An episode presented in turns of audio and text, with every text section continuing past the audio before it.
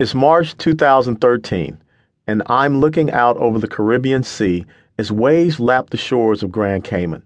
This is my first visit to the Cayman Islands, and I will certainly return at some point to dive the famous reef walls. But my purpose for this trip is to attend the Young Caymanian Leadership Awards gala this evening as keynote speaker. It's an amazing journey that has brought me to this place on this day.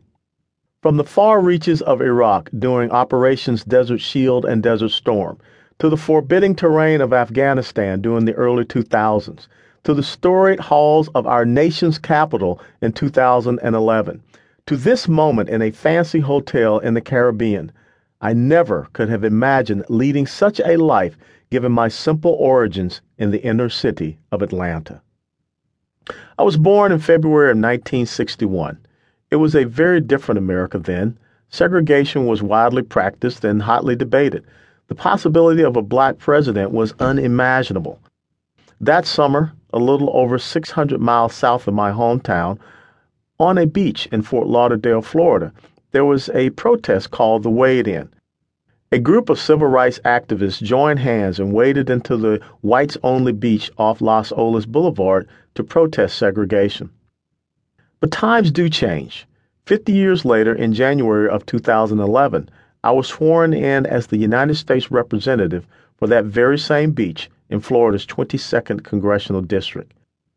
When considered together, these two seemingly unrelated events, a wade in and a man pledging the oath of office, testified to the exceptionalism of our republic, the same type of exceptionalism that my parents instilled in me from a young age.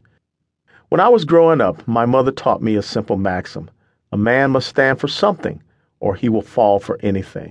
That sentiment may well have guided a young man born a bastard on the island of Nevis in the British West Indies, not far from Grand Cayman, where I am writing this book today. Somehow, this young man made it to a place where he could seek his own destiny. He fought in the Continental Army for the independence of a fledgling country soon to be called the United States. He became a member of the Continental Congress. He was a co writer of what must be considered the greatest political document ever written, the Constitution of the United States. Ultimately, he became the first Secretary of the Treasury of America. His name was Alexander Hamilton. America is indeed a great land of dreams and opportunity. This fact is as true today as it was in the time of Alexander Hamilton. In my case, my opportunity, and indeed my destiny, was to uphold this republic, first by serving in the military and then by serving in government.